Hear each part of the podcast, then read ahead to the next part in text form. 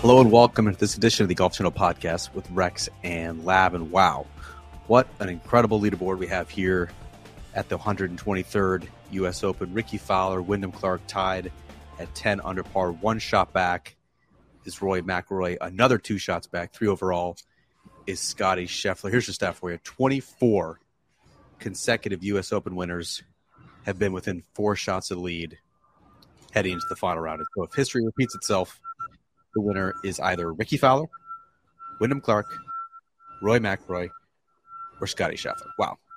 Pretty What good. a board, wow. Rex. You still have your tie on. What are your thoughts on the eve of the final round?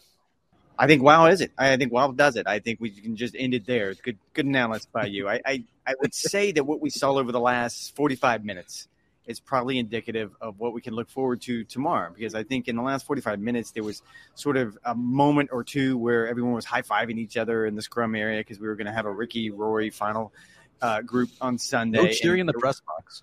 Uh, there was plenty of cheering going on, and then of course that gets flipped. Uh, Rickie bogeys the last hole, and then Wyndham Clark birdies the last hole. So you have a complete flip on that one. But I'm still taken by the idea that we won't know the champion tomorrow. I think there's a very, very good chance until the final plat, and that to me is kind of the definition of a good major. And we can sit here, and I'm sure we'll we'll kind of dissect it over the next few days about whether this venue should be a U.S. Open venue. Uh, it, whether or, or not the, the leaderboard is appropriate. I, I just c- keep going back to what you just pointed out. You, you have Wyndham Clark, Rickie Fowler, Rory McIlroy, and Scottie Scheffler, and they, they seem to be the, the three main characters in this. I don't know that it gets any better than that. I mean, you could certainly have a guy that comes from the back. I mean, you look at Justin Dustin Johnson right there. Xander Schauffele had a really really bad day, and yet is somehow still you know remotely in it. But man, that was a cool finish, and I, I think we're going to get the same thing tomorrow.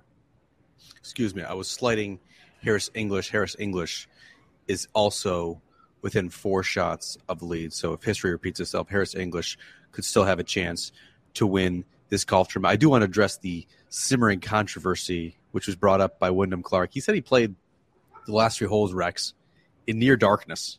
The final group at this U.S. Open did not tee off until 3:40 p.m. local time. Rounds were slow.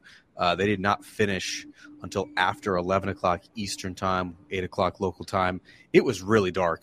Uh, when I asked Rickie Fowler about it afterward, he said, you know, if it was if this was a regular tour event, if you were away from the clubhouse, you would be looking around, kind of waiting for an official to blow the horn. Uh, with the bogey putt that uh, Wyndham Clark had, that pivotal six footer on the 17 green, he said it was basically semi blind, and they were just kind of playing it off of feel. And so he said he 100% believes that the impending darkness, the lack of light, contributed to his bogey on 17, and of course Rickie Fowler's three putt from 40 feet on the 18th green, including a three and a half foot uh, miss. How much do you think that played a role, Rex, in what this Sunday is going to be? Because I mean, Rickie Fowler had the solo lead to himself. Uh, Wyndham Clark, uh, bogey birdie uh, to finish. Rory McIlroy was unable to convert any putts coming down the stretch. What do you think? I'm going to throw the red challenge flag here real quick on, on two fronts. One, I just want to be absolutely clear that uh, that you're leaning into the idea that, that you don't like the late start for the leaders, right? Is that, is that what I'm picking up on? Just just so I'm clear, I don't I don't want to leave anything out. I'm there. a re- I'm a reporter. I am uh, Uh-huh. reporting what Wyndham Clark and Rickie Fowler told me. Okay, because because that is is a byproduct. I think we can both agree of TV. Like TV loves the idea of a of a prime time of a late prime time finish on the East Coast, and it was dark. It was very dark. They're absolutely right. I think that had a little bit more to do with late in the afternoon. I think all day we had pretty much just glorious sunshine, but late in the day you had I don't even think it was a marine layer. I just think a cra- uh, cloud cover came in, and they Low clouds. probably yeah, it probably cost them 20 minutes, maybe, uh, you know, as far as daylight goes. And so it would have been close either way. So I get where they're, what they're saying, and they're probably right. By the time those last two groups really finished up, I would argue that, yeah, I, I can see what Rickie was saying. I can see them sort of pulling the plug on that. The other thing I want to throw the review flag on is not on you at all. It's the folks who, who leave their very, very kind comments uh, on our podcast, and, and I appreciate it. I, we really do. And I just want to go on record because I think something's getting construed here uh, you and I like each other, or at least I like you. I, I don't know about if it goes if it's reciprocal, reciprocal. Touch and go. Touch and go. And I only say this because I think what people are picking up on is the fact that we're working 15 hour days. And probably a week from now, when you and I go back and revisit some of these podcasts, we're going to be like, yeah, that was a little snarky. I probably shouldn't have said that. Uh, but no, we do like each other. Someone commented uh, on Friday night that I interrupt you too much. Uh, they said it, it seemed as though I'd been drinking all day. Uh, that was not the case. It was really just in the last hour. Um, but I do. I'm making a conscious effort in this podcast to not interrupt you as much because I would hate to be rude and I would hate to leave that impression uh, on our dear listeners and viewers. Uh, to button up the point that I was making previously, Rex, it was interesting. The last time the U.S. Open was held on the West Coast, that was 2021 at Torrey Pines. You know what happened that year, Rex? a 1:35 p.m. local time start. That is two hours and five minutes earlier than what you had at LACC. I understand Wyndham Clark's point, uh, and he said that they uh, that the final group of the U.S. Open was disadvantaged playing at this hour, uh, and I just wanted to put that out there. I did think that was an interesting point that he made. Let's first start with uh, and they're starting not to interrupt you uh, sorry yeah. about that but they are starting an hour earlier tomorrow just yes. just so everyone yeah just to button that yeah up. it should be a seven o'clock local finish 10 o'clock on the east coast that leaves time potentially for a two hole aggregate playoff or the trophy presentation which could air on nbc all right let's first start with rickie uh, he began the day at 10 under par uh, finishes the day at 10 under par do you feel more or less confident in Rickie Fowler's chances on Sunday based on what you saw in the third round? I would say unchanged. And, and look, he got off to such a hot start. I felt like he birdies the first, he he birdies the third. I, I had the feeling that oh wow, like he could actually run away with this because he looked confident. I think this goes back to what you and I talked about this morning on live from when we did our hit, and it, you have to like his attitude right now. And I love his swing. Like I talked to Butch Harmon, and clearly they feel like he's all in a good place. But when you look at what he'd done over the first two days, there were a lot of birdies. I think 18 birdies did the first two rounds, but there was quite a few mistakes. There was quite a few bogeys. And you started to realize that on this golf course, which I think as both of us predicted, it was just going to get faster, it was going to get firmer, it was going to get more difficult. Those bogeys are going to start coming more often, and then we're going to be fewer birdies. And I think that's what you ran into today. I don't think there's any alarm bells. I would certainly say I'm still pretty confident with where he is. Listening to him talk tonight, I don't think he was leaking any confidence. So I, I still like his chances. Uh, I like his chances as well. I did think, obviously, the the sour finish, missing a three and a half footer on the final green. You now have to sit on that for what 19 hours uh, before he can uh, hit another competitive shot in the U.S. Open. That always leaves a little bit of a sour taste for you. This was obviously the worst that he had played over the three rounds here at LACC. It was the fewest uh, fairways he hit. Not coincidentally, it was the fewest greens he hit. Uh, it was the fewest uh, feet worth of putts that he made. It was his worst putting performance, and so that trend is a little bit concerning. But I, I actually don't think Rex, whether Rickie Fowler wins this major or not, is going to come down to some sort of physical attribute. Like he doesn't drive the ball better than Rory McIlroy. He doesn't hit his irons as well as, as Scottie Scheffler. He he doesn't have the lack of scar tissue that a Wyndham Clark would have. Like he just has to play patient golf. He has to kind of pick his spots, um, shoot 68, 69, just kind of make sure that he stays in it all the way to the end. He's had, I think, when you look at his major career, uh, it has not been good when he's had a 54 hole lead. He's two for 10 in that position. He was even poor at the halfway point. And so he has had trouble historically closing out golf tournaments. He said, at least on Saturday night, I'm not scared to fail.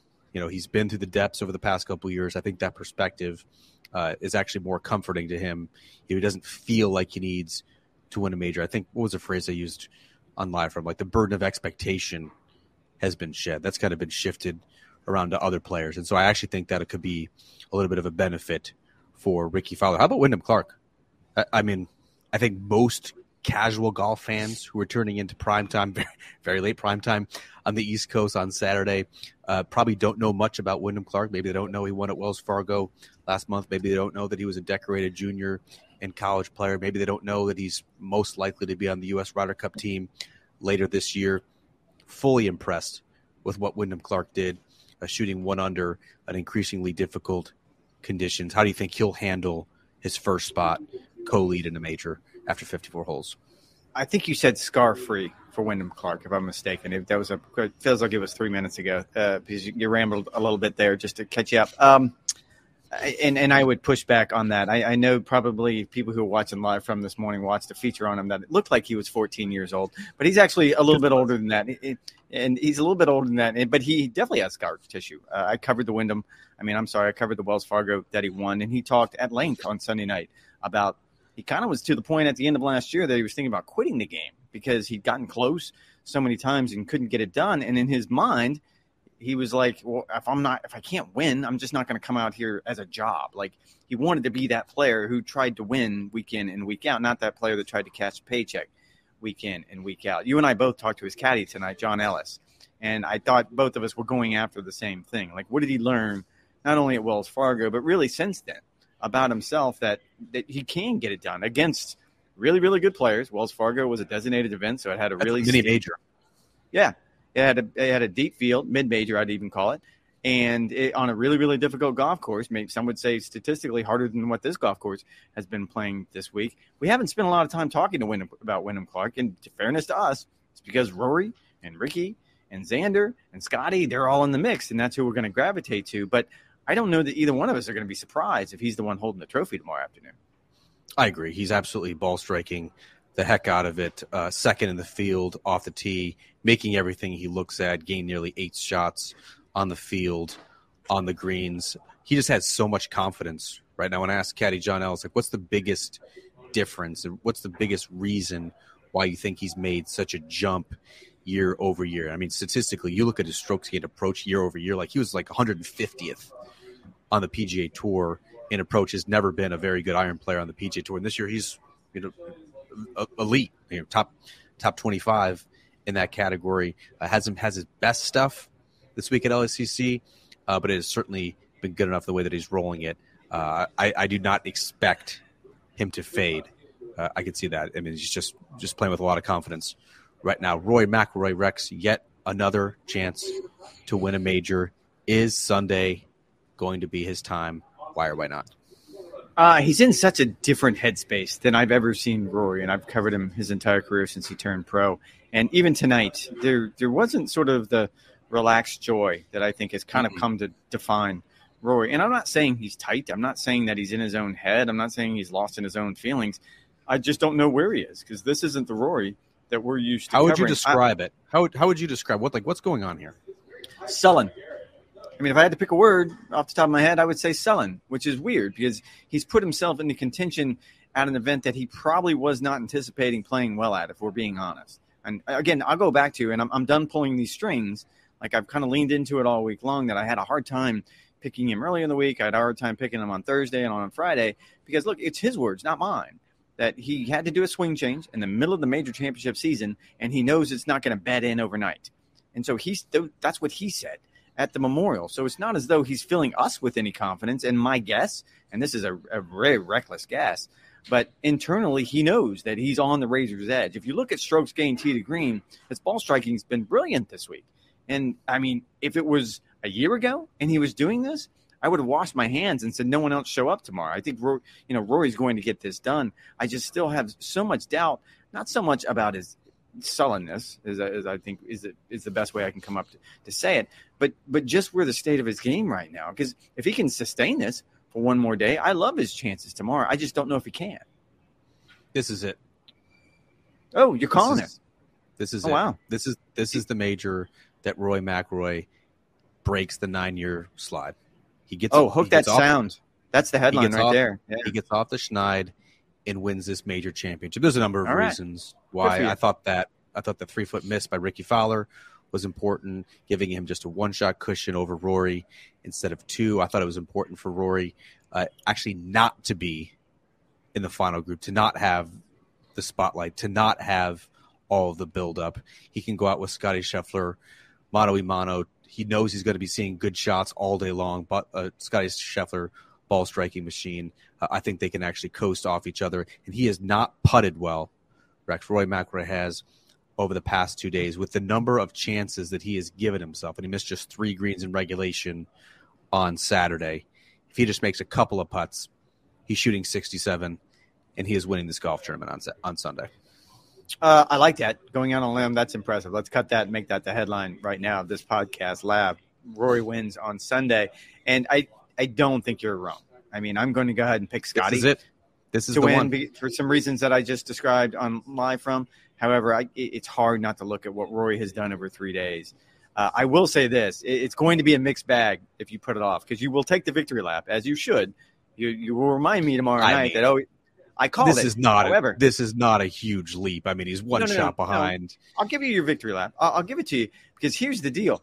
It, let- let's, but you're going. It's going to be crossed because what's going to happen is uh, they're all going to drop anchor, and Rory's going to win at nine under, and you're going to have to eat that stat that you have been throwing out for pretty much Rory's lifetime, and that's going to kill you. It's going to hurt you. You're going to be able to take the victory lap, but while you're doing it, you're going to fall down face first, crying because you're going to be like, ah, I lost a great stat. Nope. Rory's winning this golf tournament at 10 under par or 11 under par. It may be by one shot, it may be by two shots, but he is not going to win the U.S. Open in single digits under par. The most flawed stat of all time uh, will still live on another day. It will be it will be fantastic. It's not going to happen. It's not going to happen. He's going to win this thing double digits under par. Uh, Rex, the reason why I have so much confidence in Rory, and he even said it uh, in his press conference, is the fact he doesn't have to hit driver every way. He he's he's plenty long. He's finding the fairways. He doesn't have the big miss. Like it's hard to it's hard to see how he could make a double bogey or a triple bogey, or in Dustin Johnson's case, a quadruple bogey. Like he, he- the, the the big number's not there. Sure, he's probably going to drop a shot here or there if he misses a green, can't get up and down, whatever the case may be. Uh, but he's he's playing such smart, calculating golf. And you mentioned the sullenness that he seems to be playing with. I think it's a hard nosed, uh, hard edged determination that we haven't seen. You know, I think when he was playing his best golf, he kind of had this exuberance to him, uh, the, the the jock swagger. This is not that at all. This is there's a there's an edge to him. Um, there's a there's a there's a grittiness to him that really has not defined his career. Uh, if it doesn't if it doesn't come off on Sunday, I don't think it's going to be because he loses it. I think it's because someone went out and snagged it. Whether it's Rickie Fowler who shoots a couple under par, whether it's Wyndham Clark who plays the round of his life, whether it's Scottie Scheffler who goes absolutely gangbusters uh, and wins this tournament coming from three shots behind. But it's hard to imagine that Rory is going to blow it uh, spectacularly as he as he has done uh, a couple of times over the past nine years. I, I like that take because the idea of a tough Rory probably is what all of us would imagine. Yeah, that's probably what he needs to do right now. He needs to be a little selfish after everything he's been through the last year, where he put himself out on a limb for the PGA Tour and they turned on him. He said he felt betrayed. Uh, he felt like he, he that they did not take care of him the way they probably should have. I'll, I'll go the other way though. I, I feel like you're probably right, but I don't think he's playing golf with joy right now. And I'm not saying that's bad for him. I'm not saying that's wrong. I, I we've seen plenty of golfers that don't play with joy, and they seem to have a lot of success. I think But he's playing for himself right now. When I think Maybe last year it felt like he was playing for something more. Obviously, he he said it a couple times, like he wants to win a major more than than anyone wants to win it for him. But I think now there's a a, a, a selfishness, as you say. I think there's a there's a desire to do it for himself, kind of screw everybody else. I want to win this one for me. I also think this sort of test is going to be conducive for the style of play that he has. As we think back to the old course, right? He was tied for the 54 hole lead with Viktor Hovland there. Thought he played very conservatively. Yes, he hit all uh, 18 greens in regulation, but he was very conservative with with his game plan. Uh, wasn't attacking, and he ended up getting leapfrogged not just by Cam Smith but also Cameron Young as well. And so I think the style of golf that he has right now, calculating, plotting, actually lends itself uh, to a Rory McIlroy victory on Sunday. What do you think about Scottie, the flourish, eagle birdie to finish, to even give himself a chance to win this golf tournament, just three shots back? uh, and like I'm going to go ahead and pick him uh, because uh, part three of it is shots because- behind Rex. Uh, I know, but as we pointed out, as I pointed out just at the start of this podcast, in the last 45 minutes of, of today's round, things changed dramatically. And I would imagine it's going to be the exact same scenario tomorrow co- coming down the stretch. And it's going to be twofold for Scottie. One, whatever it is that we saw last night, Friday night, with his driver, apparently that wasn't what we thought it was. It wasn't his disgust. Apparently he cracked a face in his driver and he was taking the back up and he was striping it and then he, he'd grab the gamer and he would pull it left. And he repeated this a couple of times till he realized something's wrong, and that was just his way of sort of discarding once and for all the driver, and it was very impressive. Uh, the thing that gets me is he is he's not hitting the ball. yeah, it was so good. It, it's it's mostly an audio medium, but do that again for those of us for the visual medium in the audience. There it is. Well, and I don't even think you're doing it justice. Like it was so. Oh, it was it was a pronounced. flair. There was a there was a there was a flourish to it. Certainly. It was theatrical. It was very good. Uh, he's not hitting the ball. Uh, he's not leading the field. Strokes gained tee to green, which is shocking because he that's all he's done really the last two or three months. He is fourth. Uh, he's fourth, but he's not leading the field because so it's shocking, and he's probably only going to get better because that's what he does. He's a ball striking machine. He's the robot. He's Ben Hogan, whatever you want to call him, and he's gained strokes on the field on the greens every single day. That's what's been separating him the last few weeks, and I imagine he's going to do the same thing on Sunday. And I think in his particular case, he sort of has all those elements that make Sunday, which is going to be very, very difficult, add up to a victory. It does seem like players are starting to turn against Los Angeles Country Club. We saw Matt Fitzpatrick kind of uh, sour on the the the low key atmosphere here at LACC. Viktor Hovland came out and said that he doesn't particularly care for the golf course. Obviously, remember what Brooks Koepka said on Friday, where he said he wasn't necessarily a fan right now, sitting here on well, I guess it's technically Sunday morning in the East. Would you come back here for an LACC U.S. Open? Well, that's it's 2039 if I have the math right. So no, I, I, I won't be limping back, crawling back, having you wheel me You'll back. I mean, long. You'll be long gone by then. The I'll sun, be dead. You're that- calling. You're that- killing me. Cancer, that cancer spot on the forehead will just have, if just have engulfed your your, your entire face. It's You're it's, killing It's me. over. That's right. That's the second headline. Lav News says Rory wins, kills Rex. This is good Rex, stuff. Rex Rex dead by 2039. From skin cancer, no less. That's going to come back. That headline's going to hurt. Literally. Yeah. what do you think? How, how is this? How is this U.S. Open going for you? uh, I get what I get the problem that, that players are having with it, and I think this has a lot to do with the idea that I, I don't even think it's the golf course because I think once we leave here and everything plays out the way it plays out on Sunday, I think there's going to be a level of, of appreciation when you can look at the entire product and see how the golf course has evolved from Thursday when there was record scoring till Sunday when there's not going to be record scoring. I think we can all agree with that. The other elements of that, and I think you pointed out, sort of the on-site experience, that's problematic because it's a small crowd to begin with. Uh, They limited it to just 22,000 people a day. And uh, I'm going to do the thing. I'm going to do the thing that I did in Rochester, and all those people came at me. You got to You got to leave early. No, I know Oh. that's not the thing I'm talking about. I'm going to make fun Oh. of the crowd, and, and, and all LA is going to come after me. But it's an LA crowd. Like, it's just, if you, I feel like you're kind of at a Lakers game. Like, they're not a golfy Or crowd. Dodgers I'm gonna game. Yeah. Yeah, and so you, you don't have that feeling. Uh, however, and and I think this is is going to be the deciding factor. TV loves it here because we're in Beverly Hills, and you're you're getting nothing but really really cool panoramas of everything around is UCLA and, and Beverly Hills and everything else that goes into this. And get a prime time finish on, on the East Coast, which you have ridiculed, but TV loves that. And the other half of it is the USGA is going to make a ton of money off this one because corporate hospitality is through the roof because that's essentially the only people who are on property. So as much as guys might not like it, I think this one's here to stay, like it or not. It's here. It's here to stay in 16 years when we are scheduled to return for the U.S. Open. And That I'm dead. is- and that is the bottom line. I'll be replaced by some sort of AI bot.